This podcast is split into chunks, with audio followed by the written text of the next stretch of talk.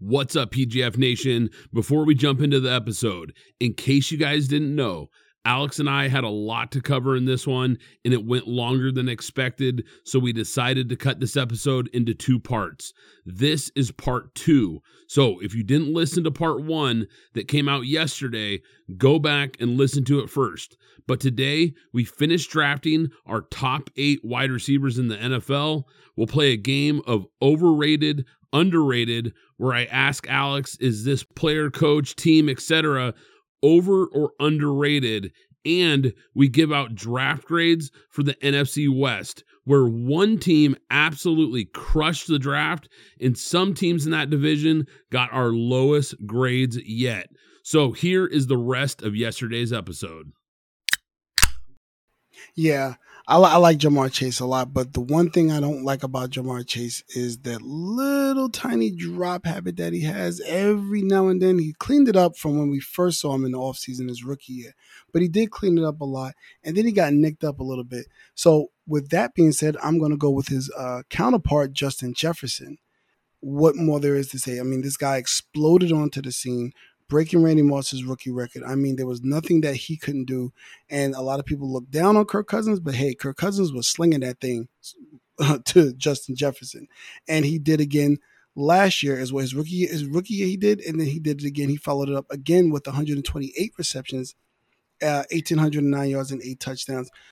Yeah, it really came down to him and Ja'Marr Chase for me, no doubt about it, because – this guy Jeff Justin Jefferson has just been electric. There's no way around it. The guy that at one point was on pace to have a 2000 yard season, the total package. No no doubt about it and an incredible player, can't knock that pick at all. Another guy who at the same time was almost on pace for a 2000 yard season as well and a guy that I think a lot of people thought would take a dip similar to Davante Adams after being traded, Tyreek Hill now with the Miami Dolphins, of course, after leaving the Kansas City Chiefs, Andy Reid, Patrick Mahomes, and that offense, I think it was safe to say a lot of people were wondering if he'd still be the explosive, productive receiver. He proved his one year in Miami just how special of a player he is, and that it wasn't all Patrick Mahomes this guy put on a monster, monster season. And that was with Tua only playing part of the year. The guy was just unstoppable. I think you can make a case that Tyreek Hill might be the most dangerous wide receiver on this list. He might be the one guy that gives defensive coordinators the most nightmares because he is the biggest home run threat, maybe in the history of this league. I mean, two words speed kills. And so when when you line up against him, you don't know if you need to be five yards off, five yards closer, or what to do exactly eh, when you line up against him. But I know one thing: defensive coordinators will have a safety over the top to help you no matter what. And he does create matchup nightmares on the other side. God forbid you have another side, a la Jaylen Waddle on the other side that can catch the ball as well. That guy will see a lot of targets, so he helps you out on taking away the coverage, making plays, and then taking away coverage from other players so that they get solo coverage and you can make plays to them as well. I'm going to go with Stefon Diggs. Though we're hearing a lot of little things and trickling things, and by the way, he just put on. We know these these uh, athletes now speak for themselves through IG. He put on his IG. You guys can continue on with the cap. Me and my coach know what we're doing, so I just want to put that out there since we talked about Stefon Diggs earlier. But the route runner that he is, you can put him at the X, you can put him at the Y, you can put him at the Z. It does not matter where you put him. He is going to deliver. I love his intensity. I love his passion. I love the way that he plays. And when this guy is on the field, you better make sure you pay attention and make sure you either try to get a hand on him or do something because if he gets loose, you're not going to catch him with his shiftiness and the way that he's in and out of breaks as well. So Stefon Diggs is my pick. Yeah, Diggs is such a special player was a great player in Minnesota, went to the Bills, continued that level of excellence. I think anytime you can change teams, you can change quarterbacks, you can change systems, and you still are a super productive player, that says a lot about the type of player you are. Maybe, maybe the best route runner in the entire NFL. I love Stefon Diggs there. Alex, I might surprise you with this pick here. I'm going with Cooper Kupp, LA Rams. I think the slide has to stop here for a guy who just recently was the Triple Crown receiver for the first time since Jerry Rice did it all the way back in 1995. And I think we're forgetting about this guy somewhat because he only played in nine games in 2022. And that Rams team, it was really falling apart around him. Matthew Stafford was a mess with injuries. And this guy still managed to put up really a really pretty impressive season in just nine games. He was on pace for over 1,700 yards receiving and 13 touchdowns before the injury. I know some people are critical because he mostly plays in the slot, but he does line up outside, I think, more than he gets credit for. A guy who is a phenomenal route runner, a super underrated blocker, which I know doesn't show up on the stat line, but I like guys who are complete players, great hands, can make plays at all three levels of the field. I've got to go with Cooper Kupp. Yeah, absolutely. I mean, it wasn't it wasn't a one trick pony. It wasn't a one year wonder. He was showing it again this year, again by himself because there was no Robert Woods. Allen Robinson was struggling. He was the one go to guy, and they also didn't have a running game, and he was on pace to do some amazing things again this year.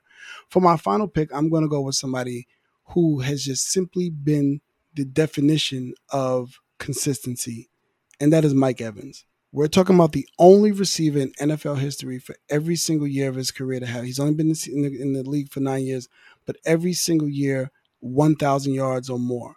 And, and again, I want to reiterate that goes for the Randy Mosses, the TOs, or whoever you want to put into that category. He is the only one that has had a thousand yards receiving every single year of his career.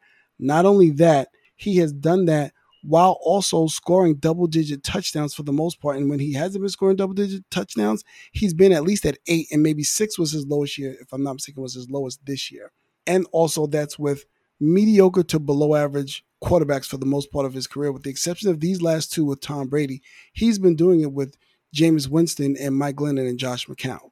That's what he's been doing in, in in obscurity before he arrived on the scene when Tom Brady finally went to Tampa Bay, and you got to really see him in action when he basically beat the Rams by beating one of the better corners, Jalen Ramsey, on one-on-one coverage and smoked him down the field. Unfortunately, they lost it, but and he's doing that, and he's only 29 years old. And again, it's just the modicum of security, excuse me, consistency that this wide receiver is showing. That's very hard to do in this league. I'm so glad you picked Mike Evans because I've been saying for a while this guy is not only the most underrated wide receiver in the NFL, he is just quite frankly one of the most underrated players in the NFL. He tends to get overlooked all the time. Yes, he had Tom Brady for a few years there. I get that. But this guy put up big, big numbers with some very mediocre quarterback play. Really good pick, Alex. Alex, I might shock some people here. Maybe a little unconventional pick here with my last wide receiver. I'm going to take Deebo Samuel this is one of the most unique players in the entire NFL. And I think, quite frankly, he gets a little bit underrated as a wide receiver because of his ability to run the ball. I think people focus on that so much, they forget just how good of a pass catcher this guy is. When he gets the ball in his hands, you can make a case that he's one of the scariest players in the league with the toughness, the size, the ability to break tackles. I mean, he broke 128 tackles. The guy the guy is just such a threat in so many different ways. I love versatile players who can line up all over the field and do so many things for an offense. Might not be the guy that people were thinking here. There were some really good players still available in this draft, but I'm going to go with Deebo Samuel just because of what he brings to the table for an offense. Yeah, I'm not mad at that, and, and I know in pre-production we kind of talked, and there's that that pack of four that was taken on together. That's AJ Brown, DK Metcalf, and Scary Terry McLaurin. I mean, it's really take your pick, and what do you prefer out of those four in terms of that? And those are probably some of the four, the other three, and we'll just give an honorable mention to a, a CeeDee Lamb that might be outside of the top eight that we just picked. That would probably literally right outside that top eight, and you can fight to get them in one of those spots and everything like that. But I, I do agree with your pick. Zencastr is the ultimate web based podcasting solution. It provides high quality audio and video podcast production and hosting. With a full suite of professional tools, podcasters can seamlessly record, produce, and publish studio quality content all from one dashboard. Zencastr's post production process takes the headache out of audio production. Set the right podcast loudness and levels while reducing background noise with a click of a button. Coordinating all your guests to record in person is painful and tedious. Easily invite up to 11 participants per recording with one click. Go to zencastr.com slash pricing and use my code PGFP and you'll get 30% off your first three months of Zencastr Professional. I want you to have the same easy experiences I do for all my podcasting and content needs. It's time to share your story. Hey there, PGF Nation. You know what's important when you're having a good time? Staying hydrated. And that's where Liquid IV comes in, the category winning hydration brand that's fueling your well being. With just one stick of Liquid IV, you get two times faster hydration than water alone, plus five essential vitamins to keep you feeling your best. And let's not forget about the convenience factor. The packaging is perfect for on the go, whether you're tailgating or just hanging out on the couch. But what really sets Liquid IV apart is the amazing flavors. Personally, I'm all about the Concord grape and lemon lime. And with three times the electrolytes of traditional sports drinks, Liquid IV is made with premium ingredients to give you the hydration and nourishment you need. Get 20% off when you go to liquidiv.com and use code PGFP at checkout. That's 20% off anything you order when you shop Better Hydration today using promo code PGFP at liquidiv.com. So next time you're cracking open a cold one and settling in for the big game, make sure you've got Liquid IV by your side. Trust me, your body will thank you. Alex, I thought it'd be fun to play a game this week. Uh, game, so to speak, here. I'm going to name a player, a team, a coach, etc., and you tell me if they're overrated or underrated. I've got three for you. Let's start with Bengals head coach Zac Taylor. Overrated or underrated? Underrated because I think the names that we hear all the time in Ja'Marr Chase, Tee Higgins, Mixon, and of course Joe Burrow get mentioned over anything that he's doing, the the strings that he's pulling to call those plays in the right moments and make those things happen, make those big plays happen. I think he does deserve some credit and he's a little bit underrated in that sense, specifically because of things that happened in the Super Bowl. A very young head coach and what he did since he's been there. We all know outside of the Marvin Lewis year, Cincinnati's pretty much been a, for the last 20 something years, pretty much been a dormant franchise. And now they have a franchise quarterback. They have a top tier wide receiver, the best wide receiver receiver tandem between Boyd, Higgins, and Chase, and he's pulling the strings correctly. And they're also betting on him because you would not let go of your entire defensive backfield for the most part and put all stock into the offense if you didn't believe in this guy. So I, I'm going to say he's underrated. I think I agree, Alex. I think I'm with you because this team gets a lot of credit for becoming an AFC contender in recent years for the success they've had but you're right. His name really doesn't get brought up much. It seems to be a lot about the players, and rightfully so. You rattled off the names. There's some really good players on this roster, but this guy's still leading the charge for this team. And who's to say the Bengals are this successful without him? And I just don't think nearly enough people talk about the job he's done there in Cincinnati. So I'm with you. I think he's underrated as well. This one might surprise you. Bills quarterback Josh Allen, overrated or underrated? I think there's a little bit of overrated here as well. Ha ha ha. You finally got me to get my Bills hate out. Um, there's I think there's a little bit of uh, him being overrated a little bit. I, I think it's because one, I don't think he's seeing the field as well as we thought that he saw the field. And I do understand that there has been a change going from Brian Daboll to Ken Dorsey. So there's a little there's a little bit of a change there, a little bit of nuance, but it's specifically still the same offense. But some of the things I is I think I'm watching him change plays out of simple running plays and maybe taking on the bulk of the game himself instead of sticking with some of the plays. I'm watching audibles and I'm wondering, and I don't know this, but I'm wondering when I'm watching him call audibles, is he audibling out of a play, of a run play?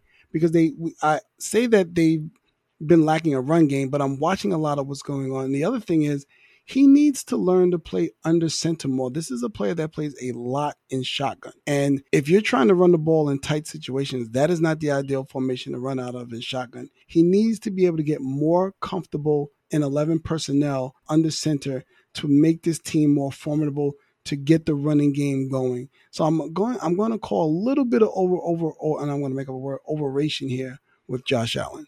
I think I'm with you on this one too, Alex. And with all that being said, calling a guy overrated who is still a top five to top seven quarterback in the league is kind of tough. And I get that. And that's why I brought him up specifically because I think it's kind of a, almost a tough one to to grasp here. He is a high level quarterback, a young guy who's still coming into his own, a guy who has played at a really high level, but his first two seasons were basically throwaway years. People were calling him a bust. People thought he was headed for a backup role. Brian Daboll comes in, Stefon Diggs comes in and he makes this huge jump. Well, last season we saw Dayball leave and we saw him regress. And I do see too many times where he tries to force throws. I, he tends to tuck it and run a little too quickly. I'd like to see him get through his progressions more. A very good player, a franchise quarterback, and like I said, a no doubt top 10 guy and arguably a top five guy. But the hype on him in the last year or two, as far as MVP talk, the Bills being Super Bowl favorites going into last year. Obviously, none of that came to fruition. Really going to be interesting to see what they do this year. All right, last one here for overrated, underrated. Cleveland Browns new dog logo. Underrated or overrated? Now you caught me there, and but I do have my laptop up, so let me see if I can take a look at this new logo that the Browns have. Oh no, I like it. I'm not mad at this at all. I, I like it. I like it a lot. No, no, this is a go. I love it. This is this is not this is underrated. They, you know, that brand. I know they're not going to put it. I don't believe they're putting it on the helmet. Correct? Am I saying that correct? They're not putting not, this on the helmet. Not that I'm aware of. Uh, that that's not that I had read. I hadn't okay. read anything about that, but uh, apparently the fans voted on this. Yeah, and, I see that. And there's also a really cool kind of backstory in the design there's a lot of really cool, I won't go into all of it, but just go online and look into it, guys, because there's a lot of really cool like intricacies about the logo and what the different little parts of the logo represent for that team. I'm with you, Alex. I think it's fire. I love yeah, that logo. I agree. I think it's I think it's really, really cool. So I'm with you. Underrated. All right. Hard to believe, but we are coming close to wrapping up the divisional draft grades, but we've got another one this week. Back to the NFC, the NFC West draft grades. Alex, how about you kick this off? And we're going to start with the Seattle Seahawks. First round pick, fifth overall, Devon Witherspoon. Now, we had Devon Witherspoon really close to Christian Gonzalez. We had Christian Gonzalez number one, but I mean, Devon Witherspoon, uh, I mean, this is a typical Pete Carroll pick. In your face, press corner He's not afraid to make any tackle. He's not afraid to get in anybody's face, and he's not afraid of anything. And he showed that at Illinois. The one drawback that I have here is the fact that he is not scared and he's a bit reckless with his body. And on this level, I'm not sure how that's going to play out if he's unable to put the brakes on how uh, aggressive he is when going after players to tackle them in terms of his health because he did get nicked up during the, during the, a couple of times at Illinois. So at this level, when you're doing that, you can really put yourself in harm's way. And then, the, as we always say, the best ability is availability. With their second first round pick, number 20, Jackson Smith-Njigba. I mean, I love this pick. He's one of the better wide receivers. We had him right below Zay Flowers. And he does fit the mold of what they're doing. They have Tyler Lockett, they have DK Metcalf. They've been struggling to find another another tight end. So, but getting a, a slot receiver or a, a receiver that you can interchange with Tyler Lockett because they can both play both positions, the Y and the Z, while DK handles the X you have you have a player here that if you decide to move on from Tyler Lockett, if you don't feel that you can hang on to that contract, you can let him go, and this guy can slide right in. So I'm not mad at that. And then also with Geno Smith, what we saw from him last year, he gets to slide right in and go right in and gives Geno another target as well. Their second round pick, Derick Hall from Auburn, outside linebacker. I know they're looking. They've been looking for another KJ Wright and or I believe his name was Marcus Smith. That type of player. He looks like he can be that type of player, but I don't know if they're going to play him. If I'm not mistaken, I wanted I, when I went and took a look at where they did have him, they were putting him at the right outside linebacker. I thought they might have tried to maybe slide him onto the defensive line as a pass rusher, but they did leave him at outside linebacker. He's a decent player you know, he right now he's going to be playing second, excuse me, second string, so they'll be able to coach him up. And we know one thing about Pete; he knows a thing or two about defense. But I think this we'll see by maybe week five or six, this player will be stealing snaps from the starter. Their second second round pick. This was our number two running back on the board, Zach Charbonnet. We know what Pete likes to do. He likes to run the ball.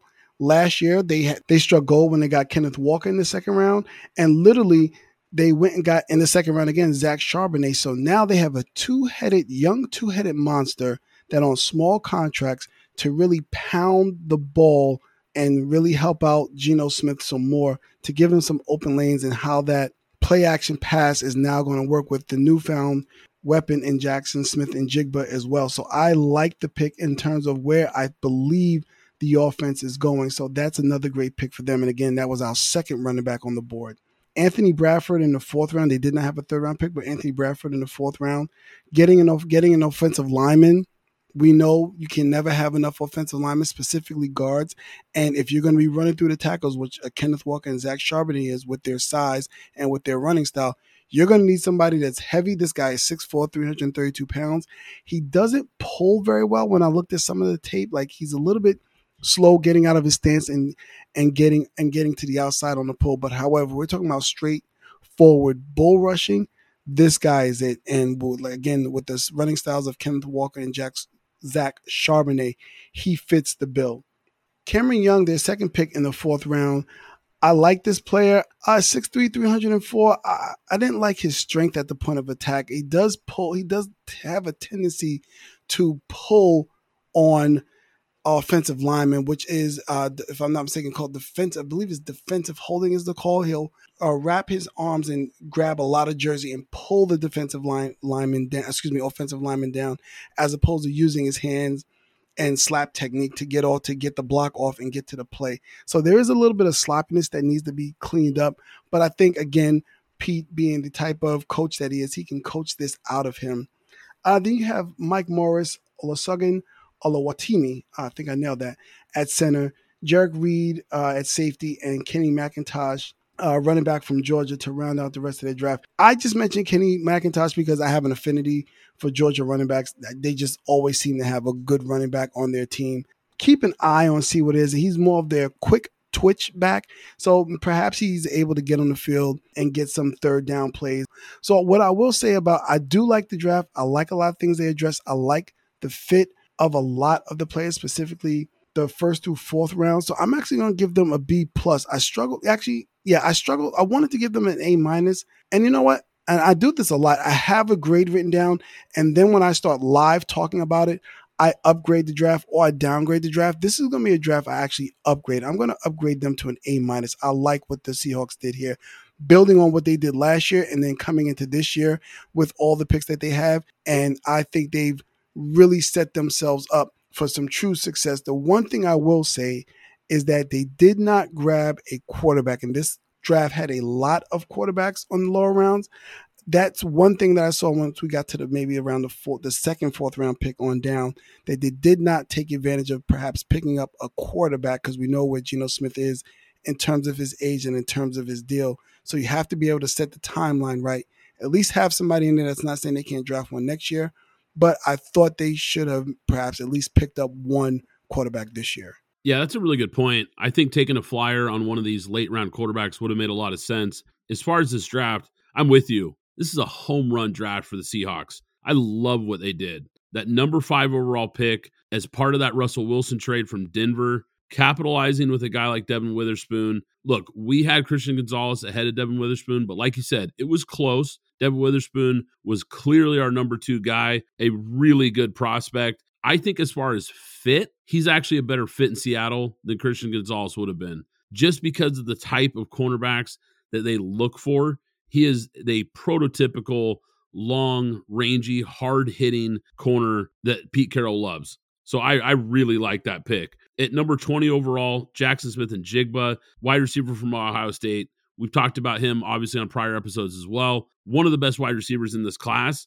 And they clearly had a need at that third wide receiver position and a guy who can really utilize the slot. He fits that mold perfectly. I think he's going to be a really good player, and I think he's a sneaky good pick for potentially rookie of the year. I think he's that good. Derick Hall, the outside linebacker from Auburn, really fits a need for them. They had to address that position. I like Derick Hall. He showed out at the combine, had really good numbers. He's a really good athlete.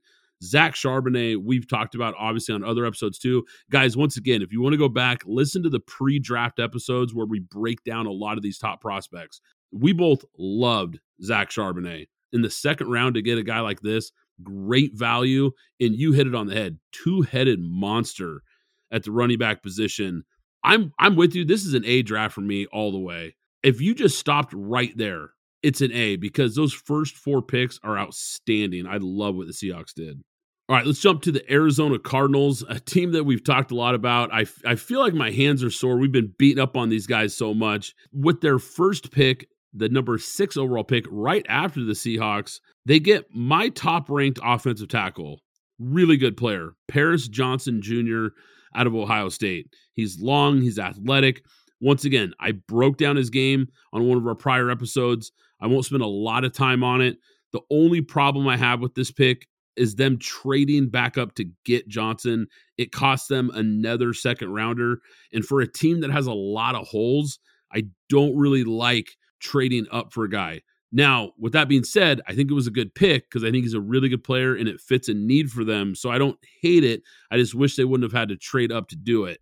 In the second round, they took BJ Ojulari, outside linebacker, pass rusher from LSU. He's actually the brother of Azeez Ojulari, really good young player that came out of Georgia who now plays for the New York Giants. This guy is quick off the ball. He's explosive. He can bend on the edge, close on the quarterback quickly, doesn't give up after getting beat. I really love that about his tape. Shows great effort. Now, he needs to improve versus the run, but he's a natural pass rusher. He has natural ability, big time closing speed, really solid second round pick.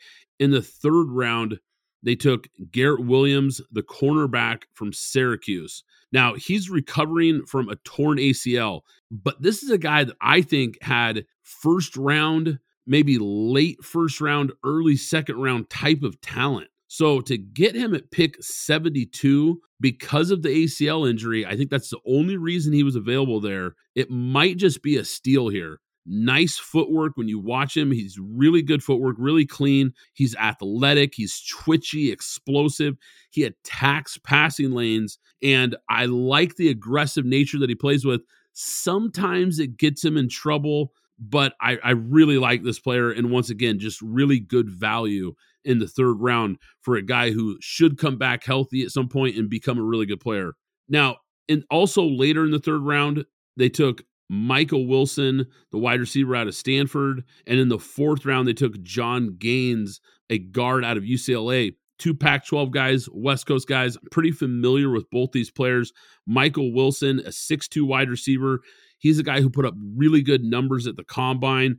Jon Gaines was a mauler in the run game, just a really high football IQ, tough run blocker, good player. Now, Alex, if they hadn't, you know, traded up for Paris Johnson, I think I might be more willing to maybe have give, given them an A minus type of grade. They might have sniffed that because I really like all these players that they picked here. But considering that to trade up, I'm gonna ding them for that because, like I said, this is a team that needed all the picks they could get. I thought that was an aggressive move. We'll see if it pays off. I give them a slight ding for that, so I'm gonna knock them down to a B plus but a really solid draft for a team that really needed one. I've really been looking as we've been doing this exercise. I'm really truly looking for a team to give an F or D to. I really want to give out one of those grades. I've never been a teacher, but I want to give out one of those grades. And I wanted Arizona to fail, but they did not.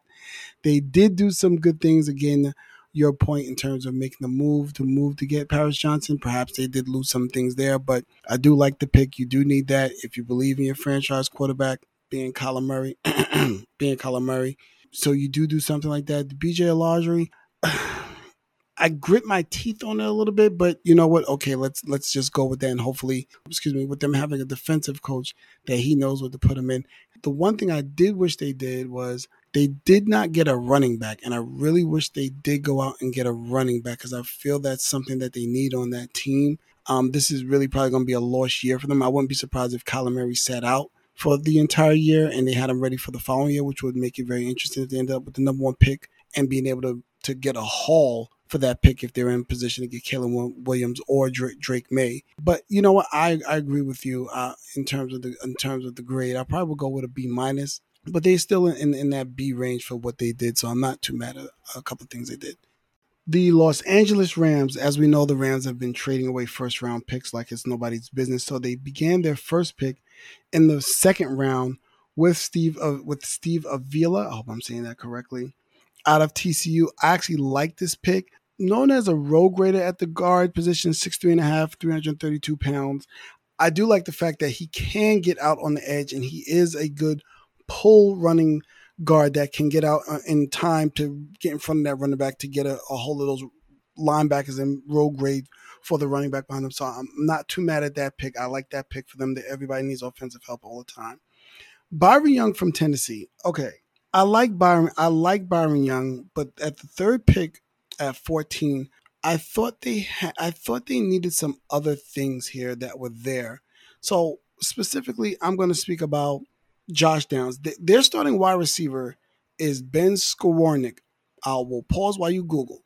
Their start, their X and their Y are Ben Skowronek and Van Jefferson, and then we know there's Cooper Kupp that'll be primarily in the slot.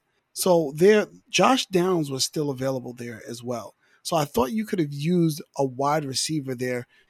I was just I, I like the play I think Byron Young, but I just don't think what was available they'd have they could have done a lot better. They had a second pick in the third round, and here's where you know what we might be giving out a bad grade here. I'm just going to forewarn everybody. Kobie Turner, defensive tackle, third round uh, at number 26. This guy, and I'm in the North Carolina area. Area, he is a player but he's not a third round player. I think they reached here.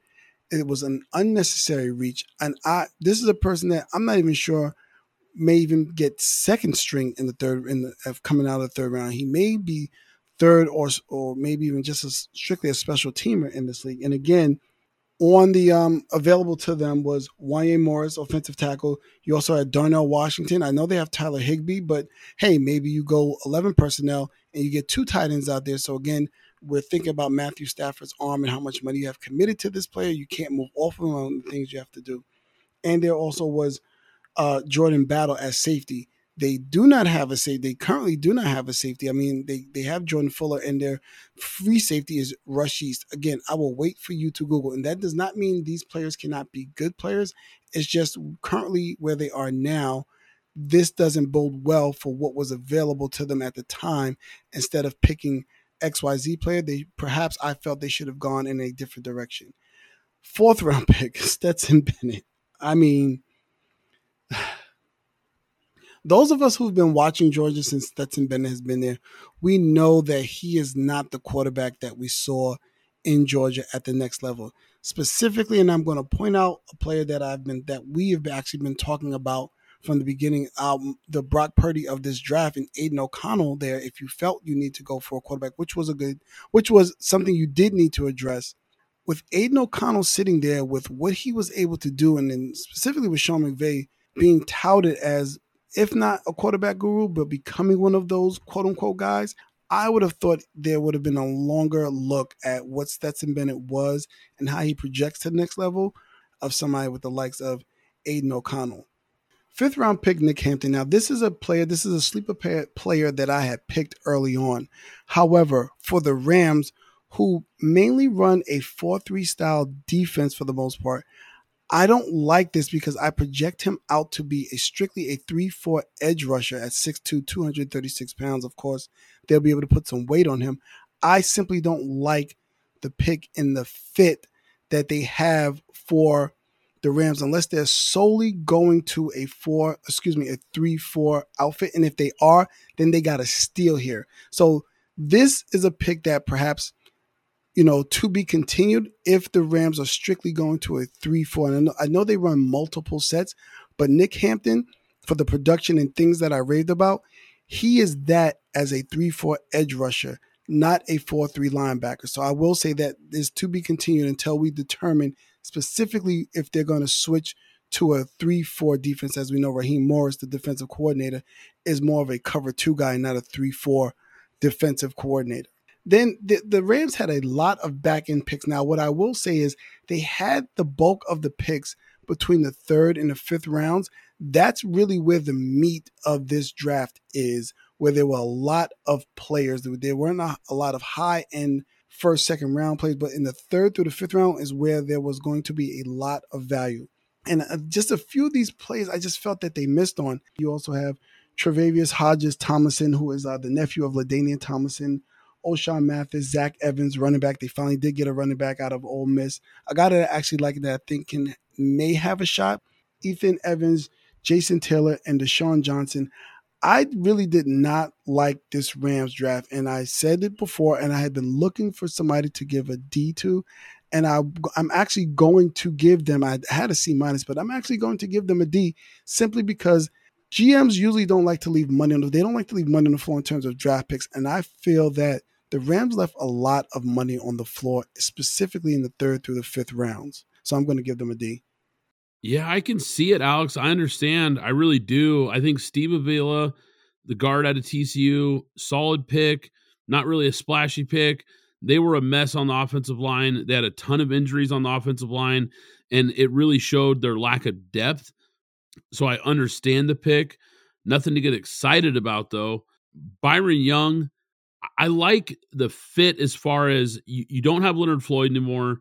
They had a hole there that they needed to fill. I think he's a guy who can give them a a boost at the pass rush. A, a really relentless player, a, a good high motor player. I like that about him. But in the third round, I agree with you. There were some pretty good players on the board there. So that that could be a pick that maybe ends up haunting them a little bit later down the road. Now, one guy I will push back on a little bit is Kobie Turner, the defensive tackle out of Wake Forest. Last season, I had Clint Brewster from 24 7 Sports, and he actually brought up Kobie Turner and said he was the highest graded defensive tackle they had on their website. He was really high on this guy. So it was a guy that I kind of paid attention to after interviewing him. I'm a lot higher in, higher on him than you were. I think he could turn out to be a pretty good player. I agree with you on Stetson Bennett. In the fourth round, feels like a huge reach.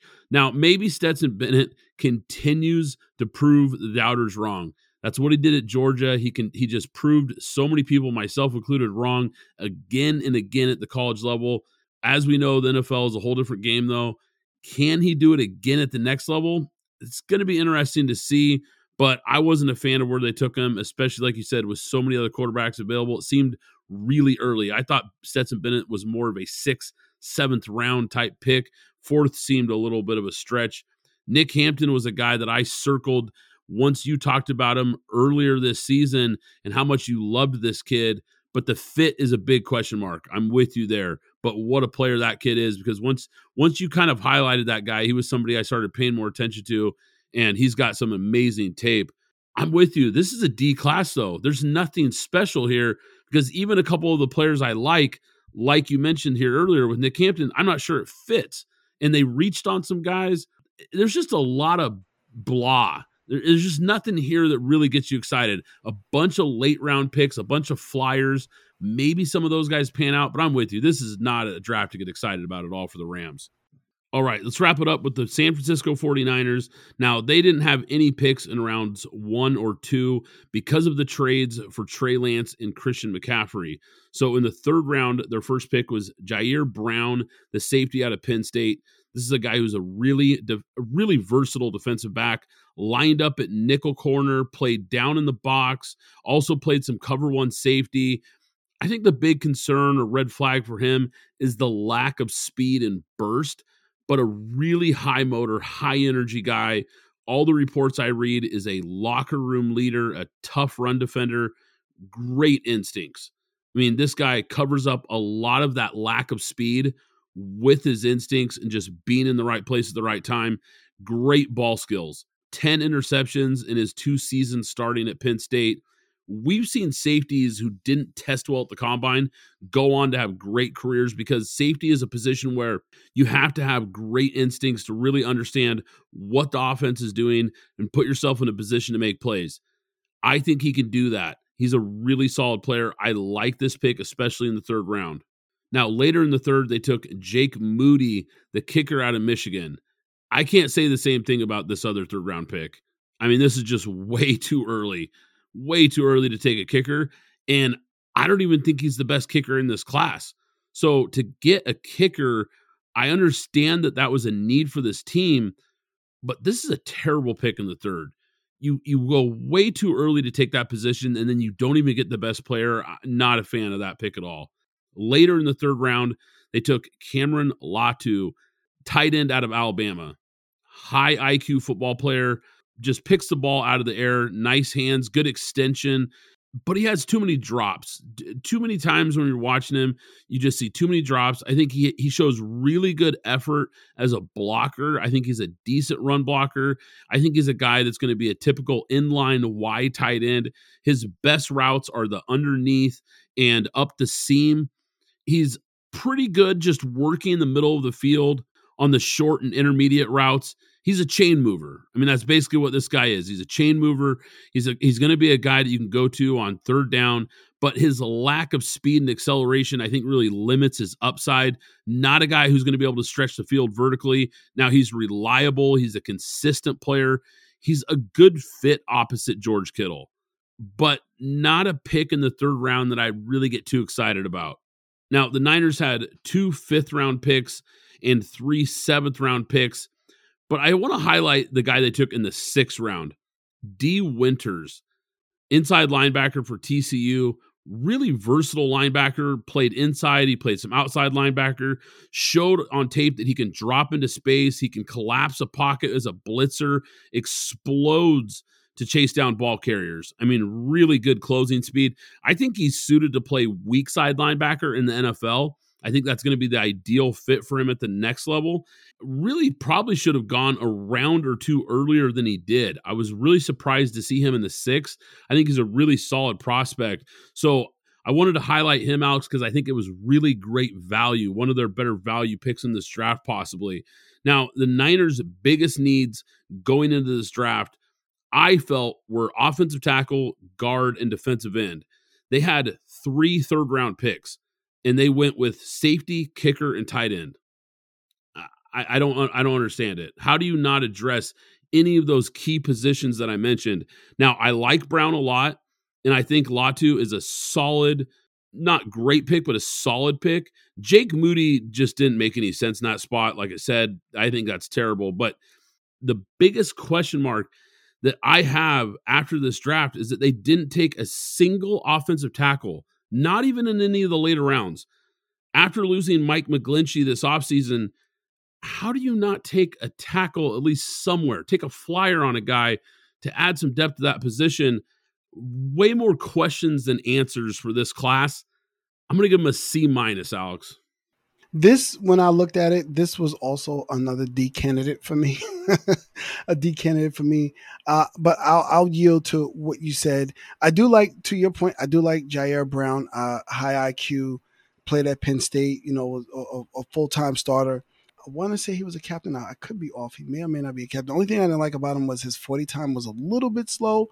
However, okay, I, I'm I'm okay there. Now the one thing it is, I just don't know where they plan on playing him. Like, are they putting him at free safety? Or are they putting because he's a free safety? He's not really a he's not really a strong safety. He's more of a um, I'm sorry, he's not really a free safety. He's more of a, a strong safety. So I wonder if they're going to try where they're going to try and put him because they hit on as I like to call him young Polamalu and Tal- Tal- Talanoa Hufanga who plays strong safety. And as I look at the depth chart, he's slotted as second string behind him. But if you have this young player and you're still starting Tashaun Gipson Sr. in uh, 2024, I have questions. And that's not a shot at Tyshawn. I just don't, I think his style of play just doesn't fit what's happening in 2024.